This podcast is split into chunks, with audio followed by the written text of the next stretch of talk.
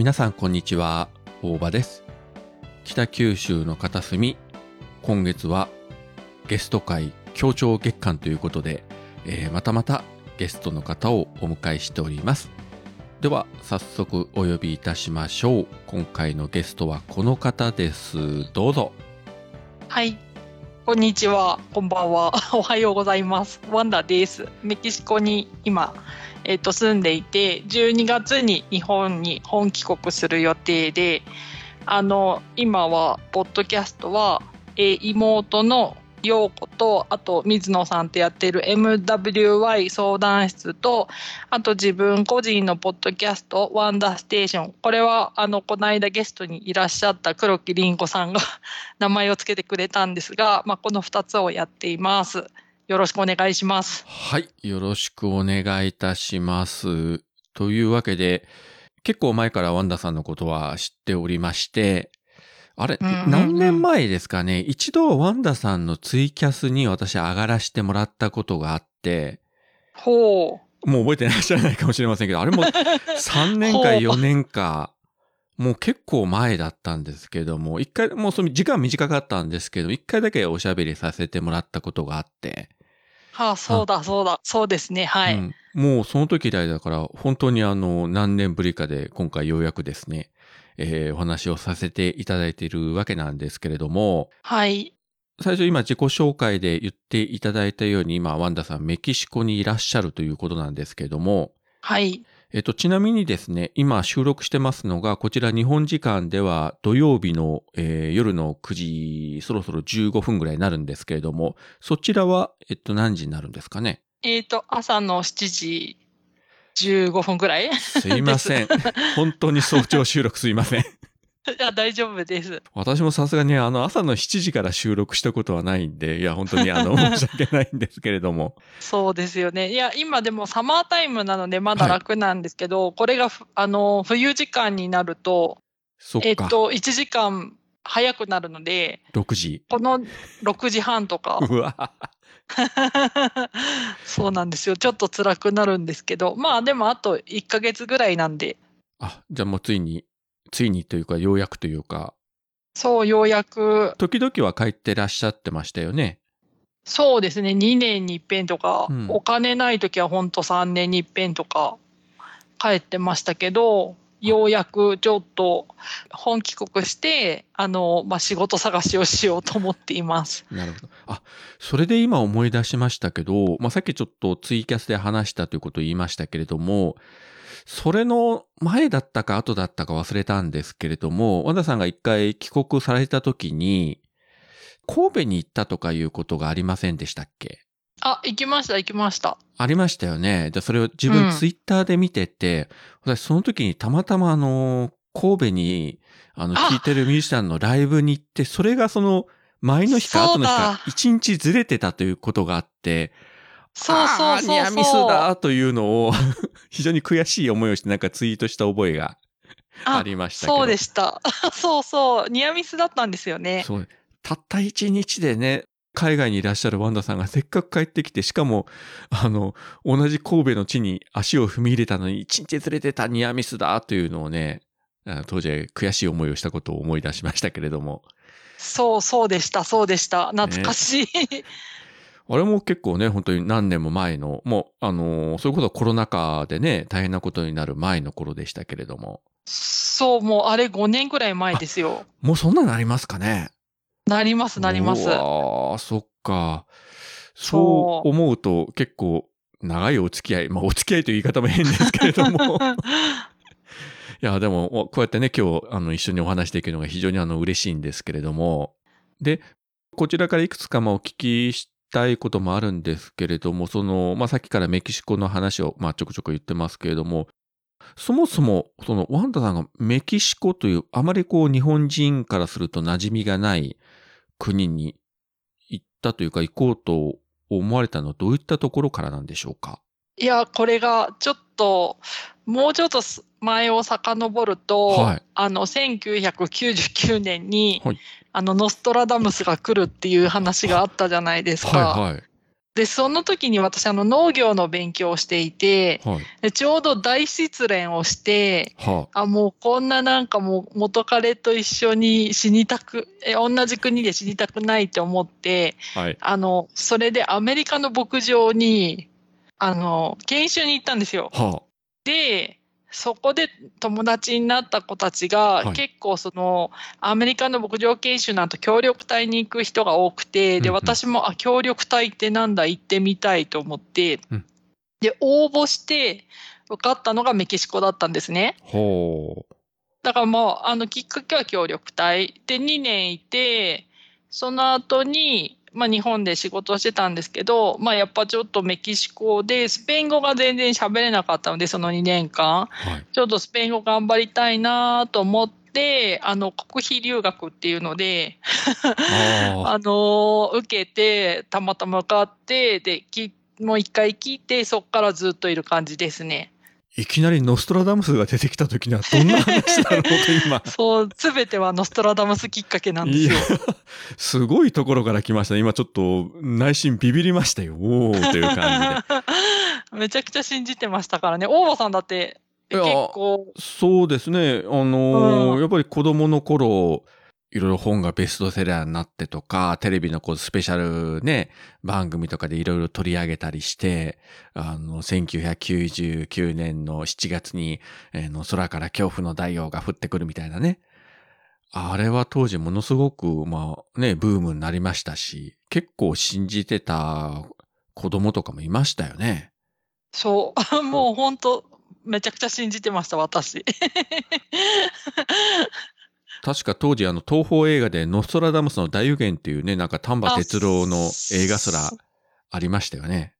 ありました、ありました。ねまあ、いろいろあれ、あの、内容的にまあちょっといろいろあれな部分があって、もう今あの完全にあの封印されてて、もう見る術がないような。あえ、そうなんだ。はい。あ、そうなんですね。そうなんですそうなんだ。うん、完全にあの、お蔵入りで表に出ない映画になってるんですけれども、まあまあ、そのノストラダムスは、えーまあ別として、で、まあスペイン語もね、もちろん自分全然スペイン語ってわからないんですけれども、これまた日本人からするとかなり馴染みがない、ね、言葉ですね。もちろんスペインという国のことは知ってるけれども、実際そのスペイン語を読み書きするとかね、喋るとかいうことは、多分ごくごく一部の人しかやってないと思うんですけど、実際スペイン語ってやっぱ難しいですか？どうなんですかね。うーん、私、英語がはい本当にダメで、うんあの、高校の時、新潟県の模試でし下から5番目ぐらい取ったぐらいのあ言語能力がなくて、はあはあ特に英語が。はい。で、はい。もう村上春樹さんの本が若い頃すごい好きで、あはいで彼あの日本語とスペイン語でで訳翻訳したりしてるじゃないですか。ですね。でアメリカに行った時もインターネットが一切ない中で、うんあの村上春樹さんの本を5冊ぐらい持ってってそれを1年間も何回も何回も何回も繰り返し読んでてで結構その彼がやってたことをちょっとやってみたいなっていうことで英語もちょっと勉強したんですけどせっかくにアメリカにいるから。うんうん。だけど、ダメだったんですよ。最終日に大家さんに、うんお前の英語はちょっとよくわかんないって言われて、でも、スペイン語は発音がすごく日本語に似てるから、初日に、オラって、こんにちはっていうだけでも通じるのが嬉しくて、おー。それでなんか、うーん、あ、スペイン語だったら勉強いけそうだなと思って、ちょろちょろやり始めたのが、まあ最初のきっかけでですね。だから勉強、とっつきやすいって言えばとっつきやすいですね。ただ、動詞の活用が半端なく難しいので、途中からかなり厳しくなってくるっていう印象ですかね。まあ、そのあたりのことを、あの、ご自分のポッドキャストとか、あの、ツイッターの方でもね、触れられてらっしゃって、いや、全然そのスペイン語自体、こう耳にすることもなかなかないので、実際どうなんだろうっていうのは、正直こうピンとこないところもあるし、その、そうですよね。はい。で、例えば日本にいてスペインの映画とか見る機会っていうのはそうそうないので、本当にこう耳に馴染みのない言語なんで、うんうん。うん、本当そうだと思いますね。だから自分もそう知識がなくて、この前のポッドキャストで、あの、100年の孤独のことをちょっと触れられてたじゃないですか。あ,、れ、だいぶ前に読んだ記憶があって、もう内容すっかり忘れてるんですけれども、あ、そうなんだ。ど、どんな、難しいって聞いたんですけど、うん難しいんですかね？なんか難しくて、なんか途中挫折しそうになりながら読んで、でも、結局何だったかもう今となっては記憶の彼方に行ってしまって、ただ、あの、100年の孤独というタイトルだけは未だにこう、なんかいいタイトルで頭に残ってるんですけどね。中身は全然覚えてないです。そうだ、そうなんだね。いや、現象でちょっと読みたいんですけど、まだ怖くて読めなくて。そう、そうなんですよね。まあでも、なんだろうな。なんか結構、全部の意味は完璧には分かってないと思うんですよ。その日本語で読むにしても。はい。だけど、まあでも勉強の足しにはなるだろうなと思ってはいますね。スペイン語だろうが英語だろうが、やはりその映画でも本でも向こうの言語で見るのが一番いいっていうね、意見は当然あって、いや、もちろんそれできるんだったらね、もうそれに越したことはないんですけども、なかなかそれができずに、まあ当然翻訳で小説読んだりとか、ただ、あの翻訳も、まあその翻訳する人のあれにもよりけりですけども、結構ね、当たり外れもあったりするし、合う合わないもあったりするので、だから向こうの言葉で書いてある小説とか本をそのまま自分でささっとこう読めたら本当にいいのになと思うことは多いんですけど、かといって勉強しようとする 気もあんまりないんですが。そう、でもなんか今こうやって話してると私すごいなんかこう文化的で頭のいい人っぽい感じで、あのなんか聞く人いると思うんですけど、全然そんなことなくて、なんかこの間の本もそのコレラの時代の愛って100年の孤独を書いた人が書いている本、あのなんですけど、あれもなんかノーベル賞、あ、私なんかあの本当今から下水こと言ってもいいですか？はいはい、どうぞ。あのノーベル賞作家がどういうふうにあのエロシーンを書くのかが気になって気になってしょうがないっていうなんかそこきっかけなのでそう本当でなんか大場さんとあとはいりんごさん、あと大場さんとあとえっと猫助さんが話してた時に、はいなんかポッドキャストの人はみんなこう性格が良くて、はい。あのすごく優しくてとかそういう話してたんですけどええ私下水と思って なんか話聞いてて なんかえそんなそんなそんないい人じゃないな私と思ってちょっと反省したんですよね。いやいやいや、あのですね、まあ、その前の回とかでそういうことは確かに言って、それはもちろんあの自分的にも本音でそういうことを言ってるんですけれども、で、その一方で、なんでしょうね、そのポッドキャストで、まあその下水話とか下ネタとかエロとかを喋るのはなんかダメよみたいな風潮じゃないけれども、結構そういう人も多くて、いやまあ特に女性だったらそうかもしれないけれども、結構いい年したおっさんたちが、いや僕はポッドキャストで、えー下ネタなんか喋れませんとか苦手だとかいう人がいたら、なんじゃこいつはと正直思わんではないんですけどね。うん、お大場さんもでも喋んないですよねあんまりそこまでは。まあ需要がないだけで。人間言ってしまえば、エロいこと嫌いな人っていないじゃないですか。あーそうかい。や大事ですよ、実際。うーん。そう、なんかこっちだと結構もう、なんていうんですか、日本のそのエロとこっちのエロ全然違うから、もうこっちはポローンだから、ほうほうほう。ポローンとかプリーンとかなので、はい。なんかすごくこう、日々の生活でも目にすることが多くほうて、ほうほう。だ日本は隠す、隠す文化じゃないですか。うんうんうん。まあそうですね。そう、だからなんか、ちょっと最近こう、日本に帰るにあたって、いろいろこう、価値観っていうのがずれてるので、私。はい。あと、すごくはっきりものを言ってしまうので、うんうんうん。そこがすごく心配で、なんていうのかな、気を使えない、なんか、ポッドキャストの皆さんの集まりとかも、はい。なんかすごく気になったりとかするけど、ええでも自分が本当に行きたいと思わない限りは行かないとか、うんなんか結構そういう意味ではみんみんなが気使うところは気使えないのでそこがすごく今不安に思っていて。いや、その前の回とかで、その配信者の人はいい人が多いっていう言い方は、まあ本当の意味でまあいい人が多いし、逆に言うと、変に、その他の番組のことは正直わかりませんけど、自分自身そのポッドキャストを聞いたリスナーの方とか他の配信者から、その本当に嫌なこと言われたりとか、変な絡みをされたりとか、悪口言われたりとか、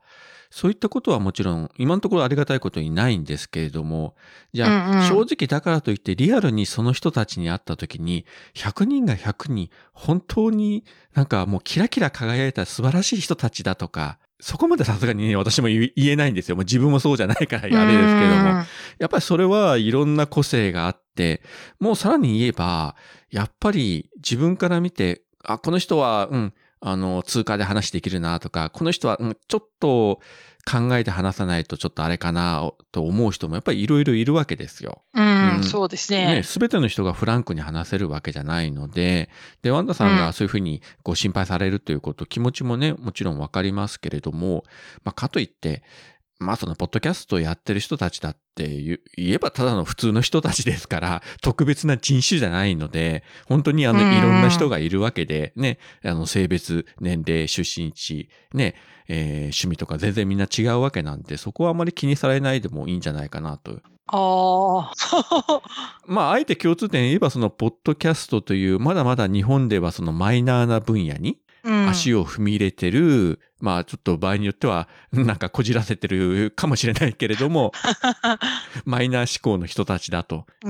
う感じじゃないでしょうかね。うん、いや、もちろん私も全ての配信者の人を直接知ってるわけじゃないし、自分が知る限りの話で言いますけども、だからそこは全然気にされることはないし、まあ最近なって、まあ少しこうコロナ禍が落ち着いてきて、こうリアルのポッドキャストのイベントとかもあちらこちらでこう、また再開するようなこう雰囲気になってきたので、ね、また帰国された時に多分いろいろあちらこちらであると思うんですけども、まあそこはフラッと行かれてみて、ね、全然いいんじゃないですかね。あ、そうですよね。うん、そう。いや、本当そうですよね。いや、でも結構人見知りもあって、うん、こうなんかあんまり自分からこう話せないっていうのもあって、だからちょっとそこも頑張っていかなきゃなって思っていますね。じゃあもう、あの、配信者ということは隠して、あの、私は 一回のリスナーですという雰囲気で。あ、そうそうそうですね。配信者というと、あの、ペラペラ喋れるというふうに思われてし、ね、しまうかもしれないので、うん、いや、いや、私はもう、ポッドキャストはずっと聞いてますけど、はい、自分ではおしゃべりとかできませんみたいな、えー、ふりをしてああ、そう。だからなんか大場さんとうさこさんの関係すごいなと思っていて、はあ、すごいあそこはもう完全に、なんていうんですか、ガチの 生の声をこうぶつけ合ってるじゃないですか。あ あ、まあそうです。まあ付き合いが長いっていうのもあるんですけれども、うん。うん、ただ、自分と大迫も全く性格違いますし、あの逆に言うと、ポッドキャストでつながってなければ、リアルの友達としてずっと付き合ってたかどうかもわからないし。うーん、うん、あ、そうなんですか？うん。いや、わからない。そこ全然わからないですけれども、うん、ただ、あの番組もそろそろ始まって、まあ5年ぐらいにそろそろなりますので、まあまあその積み重ねで、うん、まあお互い、だからまあ言いたい放題っていうかまあ喋りやすいっていうのは確かにありますね。まあ大体こうお互い手の内が分かってるんで。うん、え、リアルで会ったことって何回ぐらいありますか？もう5、6回ぐらいは、もっとあるかな一番最初にやったのはその名古屋のもう今亡くなったなんであの時カフェというポッドキャスト配信するカフェって、まあそこのイベントとかでちょくちょくあったし、あの、彼女が、まあ去年の夏もこちら、九州の方に遊びに来てその時もあったりしましたし、ほう、うん、割とちょくちょく、まあ年に何回かタイミングが合えば、まあただ自分が九州で彼女が北海道なんで、本当にあの日本の端と端なんで、そう来やすくは会えないけど、まあ、それだけ離れてる割には、割と合ってるような気はしますね。あ、そうなんだ。うん、私、あの、ポッドキャストで一緒に話した人って、はい、まだそんなに会ったことないんですよね。あの、妹とかもそんなに会えてないのでああまあ、それは今、地理的な条件があるから。まあね、そうなんですけどね。当然、日本に帰ってきたらね、あの、会う機会はたくさん、当然できるでしょうしね。うんうんうん。そう。この間の、その、えっ、ー、と、まあ、ゲストの流れで月夜のサボテンチーム来てると思うんですけど、はい、あの、りんごさんも、ね、小菅さんも直で会ったことないですし、お姿見たのも1回か2回ぐらいしかないので。うん、自分もあの、二人とは会ったことないし。あ、そうなんですか。うん。まあ、特にりんごさん同じ九州で、もう多分車で行けば2時間か2時間半ぐらいで行けるぐらいのとこに住んでらっしゃるんですけれども、うん。うんまあまだ機会がなくお会いできない。まあいずれどこかでお会いすると思うし、まあ猫助さんの方はちょっと離れてるから、うん。まあでもいつかどこかでそうですよねうん。会えるかもしれないし、まあそれは楽しみにしたいなとね、うん。うん待っておきたいなと思うし、もちろん、とワンダさんがね、日本帰ってこられて、どっかタイミングがいい、何か、それこそ何かのイベントとかでね、会えるような機会があれば非常に嬉しいなと思うんですけどね。うんうん、本当ですよね。そう、行きたいな、日本。いろいろ。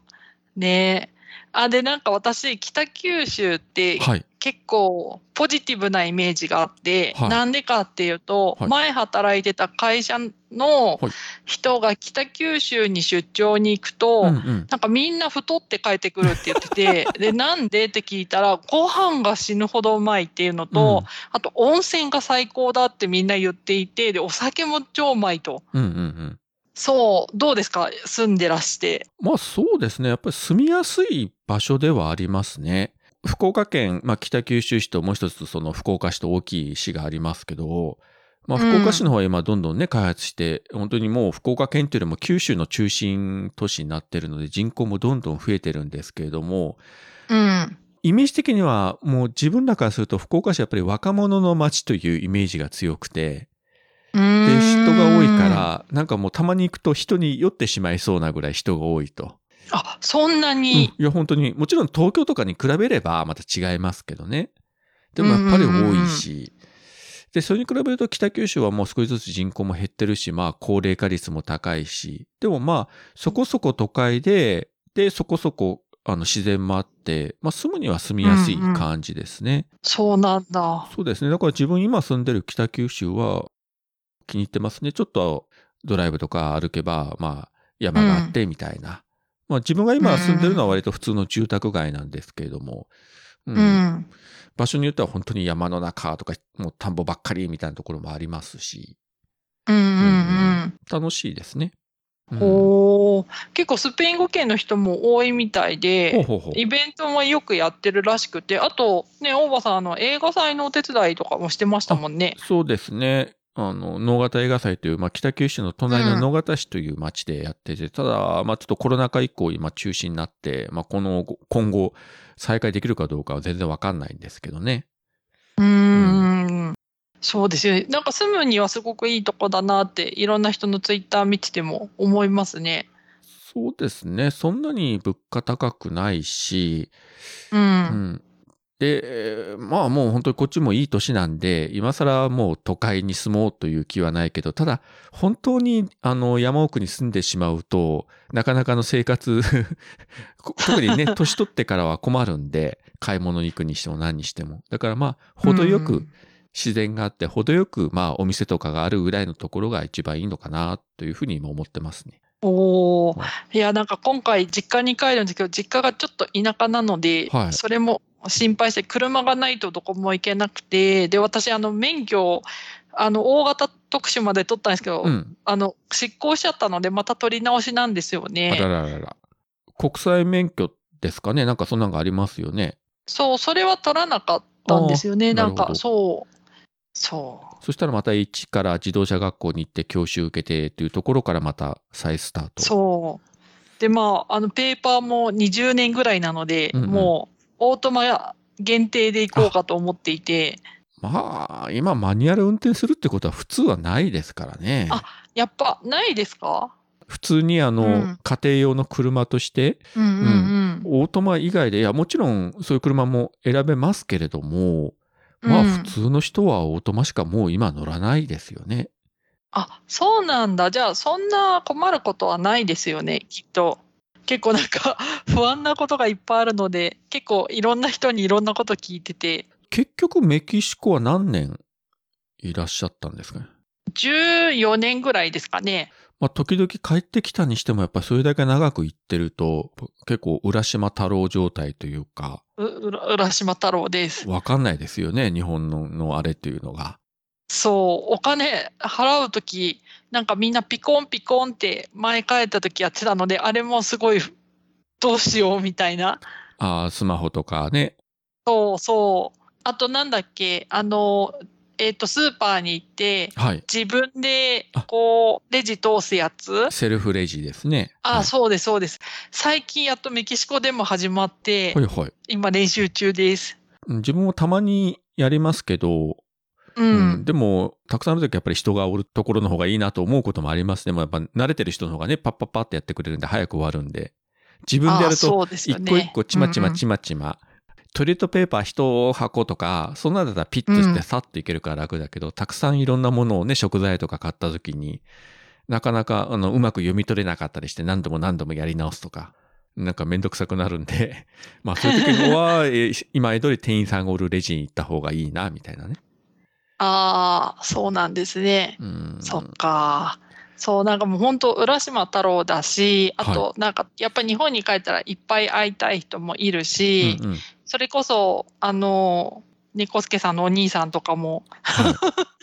よくしてもらってるので、はい。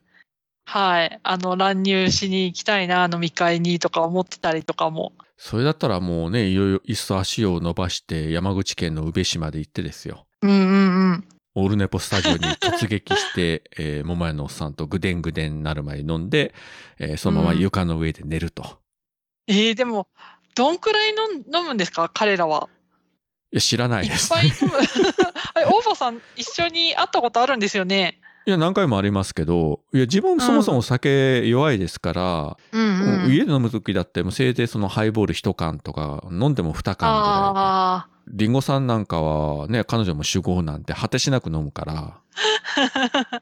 果てしなねく飲んだ挙句が尾てい骨やっちゃったみたいえなそうそうだ。そうだ。私もなんか、手術の前までは結構飲んでたんですけど、今もうビール一杯でもう酔っちゃうので、うんうんうん。あんまり量飲めなくなっちゃって、そう、それもあって。飲んでみんなと喋るというその雰囲気は好きなんですけどね。うんうん、うんほんとほんと。飲むことそうなん自体はですね。ただそう、量が飲めないし、若い頃ならいざ知らず、もう二日酔いになるほどもう飲めないんですよね。やっぱ飲むっていうのも体力いるじゃないですか。もうガバガバ飲むのは。それもないんで。もし、リンゴさんと大場さんと、はいはいあの、桃屋さんと会うとしたら、どこが真ん中ぐらいなんですかね？まあ真ん中だったらやっぱりうち、うちとかまあ北九州。まあ、でも北九州はう結構上寄りではありますけどね。あ、じゃあ、そんな遠くないんだ。自分の家から、その桃屋のおっさんのところまで、車で、まあ高速で行けば、もう1時間、ちょっと1時間15分か20分ぐらいで行くんじゃないですかね。ほう。で、もし新潟から行くとしたら、福岡空港まで行って、そこから移動になるんですかねそうですね。まあ北九州にも空港ありますけど、その新潟からの直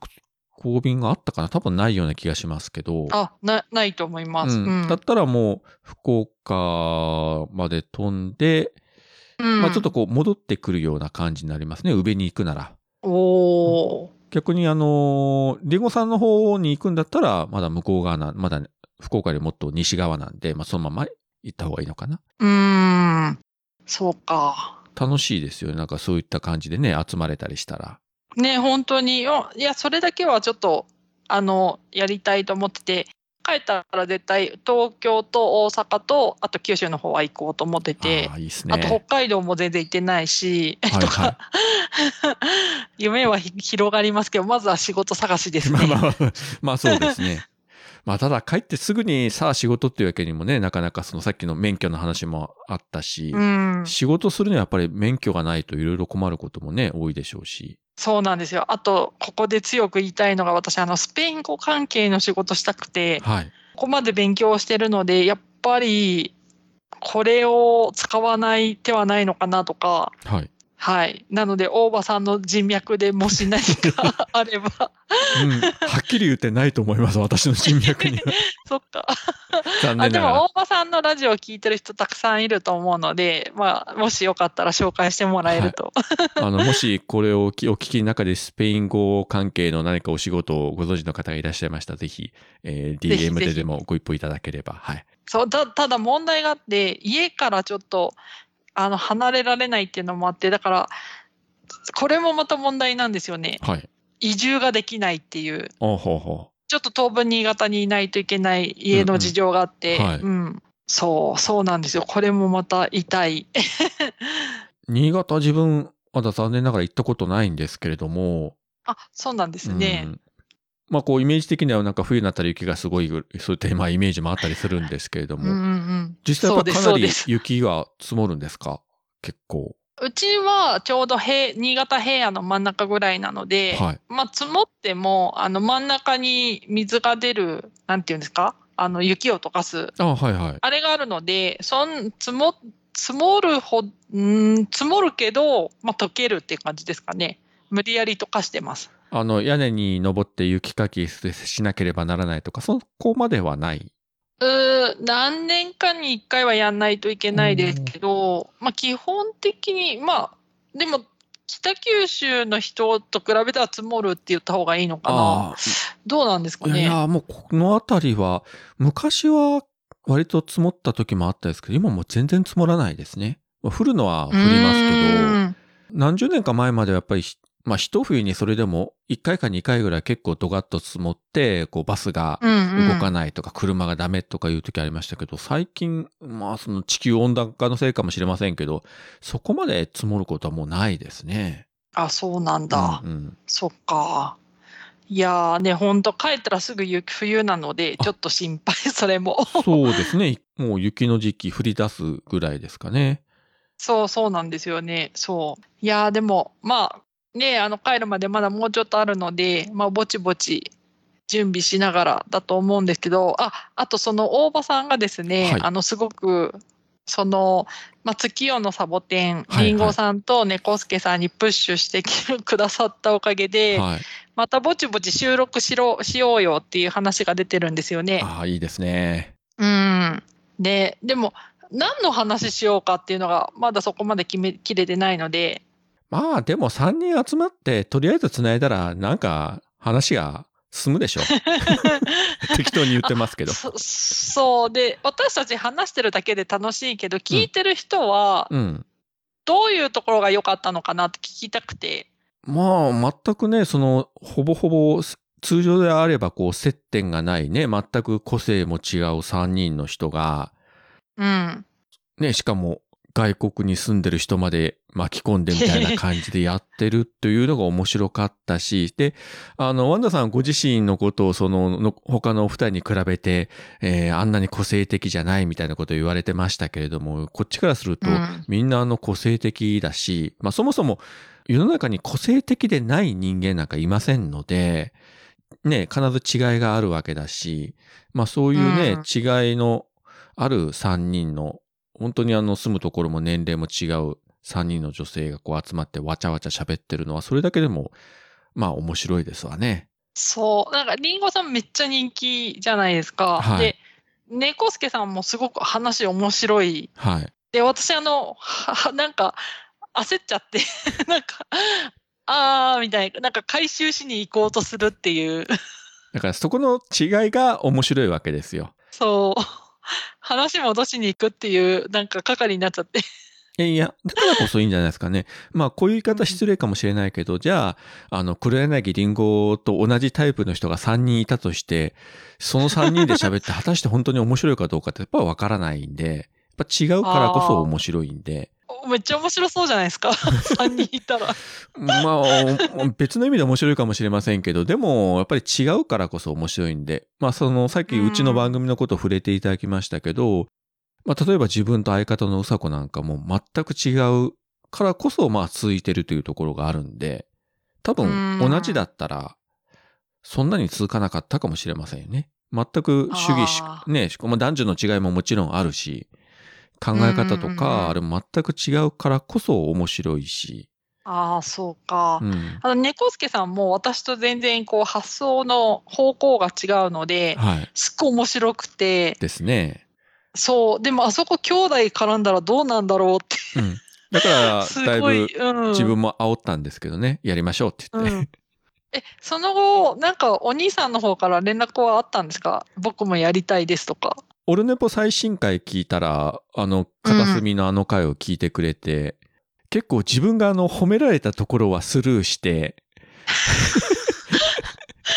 で、本名を出されると営業妨害になるからやめてと言われたとかいうことをね、うんうんうんはいはいぶつくさん文句言ってまして、ああ、もう兄ちゃん照れ隠しで喋ってるなと思って聞いてたんですけどね。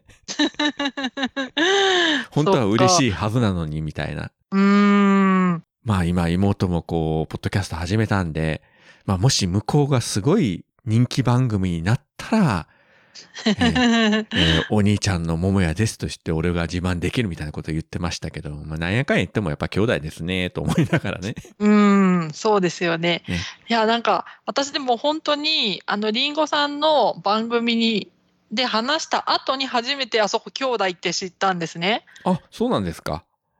全然知らなくて、はい本当あと、りんごさんも、なんかご自分の番組に呼ぶっていうことで連絡をもらったんですけど、ポッドキャストの収録っていうのを、なんか、メッセージ見ても全然、こう、一言も書いてなくて、普通に話す回だと思ってたら、収録だったので、そう、なんか結構、なんか、おおみたいな、そう、そういう感じで、面白いですよね、あの二人は。そう、なんか、そう、あの今日、あの、なんかそこ二人、兄弟って聞いて、私叫びましたもん。わーみたいな。ずっと昔からそのオルネポの中で妹がいてとかいう話はね、ちょこちょこ言ってて、うんまあその妹さんの存在は知ってたんですけれども、本当にあの番組始めるようになって自分も聞かせていただいて、で、この前初めて喋って、兄ちゃんが言うイメージだけで捉えたら、捉えてるとまた全然違うほー、あ、そうなんだ。面白いですよね。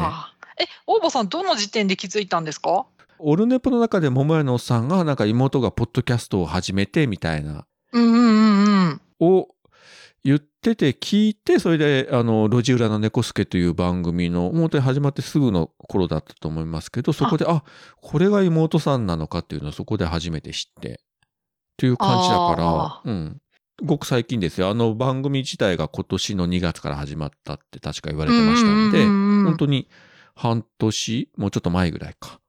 そんな感じですね。そうなんだ。いや、でも、兄弟、あそこは似てない、似てるのかな？どうなんだろうと思って。話しやすさは一緒ですよね。あ、話しやすさは一緒だし、やっぱり話二人とも、まあ個性はね、確かに違いますけど、話は面白いし、ううんん、そう。うちも妹とポッドキャストやってて、はいはい。最初信じてもらえなくて、なんか、加納姉妹みたいに、あれは、なんかあ、ああいう加納姉妹的な感じなのってすごい聞かれてて、そういうあの、設定という。あそう、そうそう、でも本当なんだよって。そうするとなんか声が似てるねって言われるようになって、そうなんですよ。それはあれですね、あの、黒柳りんごと黒柳小鉄が生き別れの兄弟という、あ あれみたいな話でしょうけどね。でも、そう、そうそう。小畑さんのところはね、本当にあの、実のね、姉妹でやられてる番組なんて、リアル姉妹の番組でう。んリアル、リアル姉妹ですね。ねそうなんですよね。まあでも世の中にはね、ご夫婦でやってたり、はいはい兄弟でやってたり、ね、それこそ奈緒さんのところとかもそうですし、ですね。あと、いろいろあるから面白いですね。面白いですね。例えばうちの妻なんかは声かけたことあるけども、いい、結構です。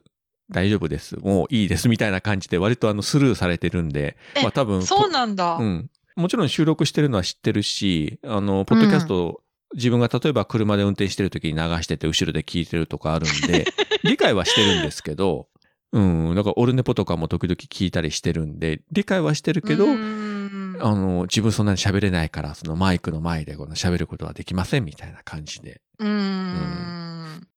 そうなんだ。まあ、無理やり引っ込むことでもないんで、あ、そうですかみたいな感じですけあどね。そうですね。でも、大場さんちの、あの、そのご夫婦の状、あの、お話を、はいあの、ポッドキャストでもされてたじゃないですか。あの、はい。そのご夫婦の状況を、いろんな、その、ポッドキャスターの人が、はいはい。なんか、桃屋さんも出た番組月一バツか。あ、そうそうそう。で、見て、なんかやっぱ、いいなと思いましたね。ただ、あれはですね、私をあの、第1回ゲストに呼んだ割にはですよ、一生懸命話したら、あの、熊さんが、大場先生は守りに入ってるからつまらんと、バッサリ切られて、未だにそれ私はあの、根に持ってますからね、いつかあの、あいつに会ったら、もうね、ちょっとそこに座れ熊って言って説教しようかなと思ってるんですけどね。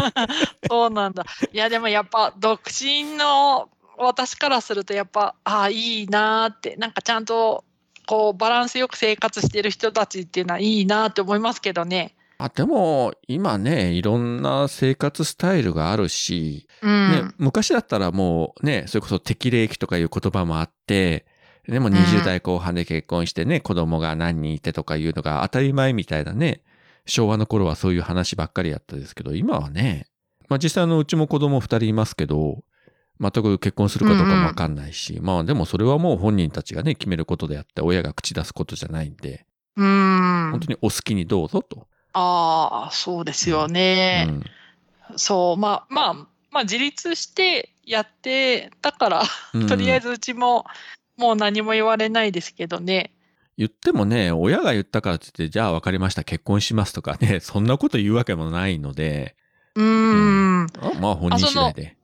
でも、大場さんのうちの、その、なんかげ、ご結婚されたきっかけとかも、その番組で話す、話されたの聞いて、すごい、ああ、素敵って思いましたけどね。素敵ですかね。まあお見合いみたいなもんですからね、ううちは。ん。うん。あだってほら、結婚されてから、なんかまあ恋愛が始まったって話されてて、ああ、そういうのもあるんだと思って。恋愛のピークで結婚したら、あともう降りていくしかないけど、あ なんか、ある意味ね。うん。まあそういう人が結構いたりするわけで、うんいやまあそれは別にそれで全然いいんですけど、うちはそうじゃなかったんで、うん。紹介されて、ちょっとだけ付き合って、もうすぐバタバタっと結婚しちゃったんで、うんうん。結婚してからがまあ恋愛が本格的にスタートしたみたいなところは確かにありましたね。ねえ。いや、私からすると若い人のポッドキャストも面白いなって思うんですけど、そはいの若い頃自分がどう思ってたかとか、それよりも今はその自分よりもお兄さんお姉さんの世代の人がどういう今人生を生きてるのかっていうのを聞くのがすごく、あの、人生のそれこそバイブル的に、なんか、なんだろう。あ、そういうのもあるんだなとかうんうん、勉強になるっていう意味では、でもあんまりポッドキャストでね、なんか私と同じぐらいの世代の人もそこまでめちゃくちゃはいないので、そう、大場さんの話はすごいやっぱ、ああ、そうかそうかとか、なんか思って聞いてますよ。なんか人生の師匠みたいな、お兄さんっていう。実際まあ正直言って配信者の中ではもう年上の方ですからね。うーん、うんみんな若いですからね。今特にその最近やっぱり若い人がどんどんね、あの番組始めてるっていうところはまあ確実にありますし、うん。で、配信者のそののね、番組の年数とか言ったら自分よりずっと前からね、もう10年以上配信してる人もたくさんいるわけで、うんうん。だからまあ実年齢は高いけれども、配信者としてはもう本当に今中間管理職みたいな感じのポジションなんで、上もいて下もいるみたいなね。うんうんうんうん。上はトーンと大物が控えて、下からどんどんね、若手がどんどんどん駆け上っていって、あっという間にランキング上位に君臨して、こちらは指を加えて下から眺めるみたいな。そんな感じですよ、今。でもね、やっぱ人気になりすぎてもいろいろトラブルも起こりやすいから、そういう意味では、まあ私もなんか緩くやってるので、なんかそれが一番いいのかなって、自分の人生とポッドキャストのバランスがうまく取れてるっていうか、そうですね。まあ言うても、我々は仕事でやってるわけでもないし、あくまで趣味で喋りたいから喋るだけで、で、まあうんうん。嫌になったら別にいつ辞めてもいいわけで、それぐらいで考えておいた方が、もちろん仕事の一環でポッドキャストをやる方もたくさんいらっしゃいますし、それでね、うん。ある程度まあお金稼ぐ方もいるし、まあそれはもう全然 OK だし、人それぞれだし、まあそこをあの、ポッドキャストというのは非常に自由度が高いので、あの、うんうん。これが正解っていうことはまあないんでね、まあその、まあ最低限ね、あんまりこう人の悪口言ったりするのはどうかなと思うんですけど、まあそういうことでもない限りは何やったって自由なんで、う。うんん。だからそれがやっぱり楽しいし、本当にあの、ね、この前のあの、国際ポッドキャストデーの時の、まあ、あの、リレー配信でね、90番組ぐらいですか、ドーンとこう来ましたはいけど、はいはい。大半やっぱりこっち、私も知らない番組がもう大半だったんで、うんうん。ポッドキャストの世界、まあ日本ではまだマイナーとはいえ、まだまだ広いし、いろんな人がいるんだなと思ってね、聞いてたんですけれども。うん。ねえ本当ですね。まあ、あの、がなんか、外国語学習者も結構、ポッドキャストで勉強してる人多いので、そういう意味では、大場さんの日本語ってとても綺麗だから、日本語を学学習者にとってもいいと思いますよ。なんか。日本語が綺麗だとか生まれて初めて言われましたけど、今私。あの、大場さんの日本語、その、すごい綺麗だなって思ったのは、私、はい結構、その、なんていうか、助詞っていうか、がはもう子育てとか、なんかそういうの抜かしがちで話すんですけど、ええ。ちゃんと文法を綺麗に話すじゃないですか、大場さん。そういう意味でもすごくいい番組だと思いますよ。そうなんですかね。そこは意識してなかったというか、自分編集するときに、それこそあーとかうんえーとか余分なこと結構言ってるんで、そこもバシバシ切ってるような感じなので、うんうん。なんでこうトークスキルが上がらないんだろうというのに常に思ってるわけで、口癖ありますよね、私もある。まあショック受けるのが、自分の番組だったら自分で編集するので、お聞き苦しくないようにこう、まあ加工していくわけなんですけれども、よその番組にゲストに出てしまうと、それのボロが全部バレてしまうので、聞いてしまった時に、ああ、ああ、やめて、俺にもう一回編集させてくれとかね、ついつい思ってしまうんだけど、ここを切ってくれわかみたいな。ります。うんうん、わかる。今回のこの回も、後で配信されたものをワンダさんが聞いた時にどう思われるのか。もうそれは全然大丈夫です。大場さんには、ただもう絶大なる信頼を寄せているので。あの、基本的にあのゲスト会の時に切るなら自分の方を切るっていうのを私決めてますんで、ゲストのトークは可能な限り切らないようにしてますんで。いやもうバシバシ切っちゃっていいですよ。いやいやいやいやあんまり細かくね、これ編集も、あの、やり出すと果てしないじゃないですかちまちまちまちまやり出すほと。うん。だから、よほどあのね、ノイズが激しいとか、なんかこう聞き取りにくいところとか、二人の声が被ってしまってるところとか、そこはまあ調整しますけど、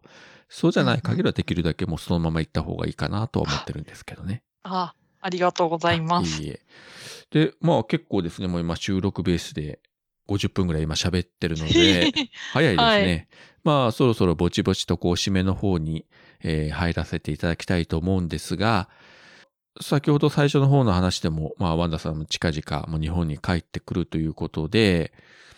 で、日本に帰った後も今やられてるポッドキャストの方はやっぱ継続して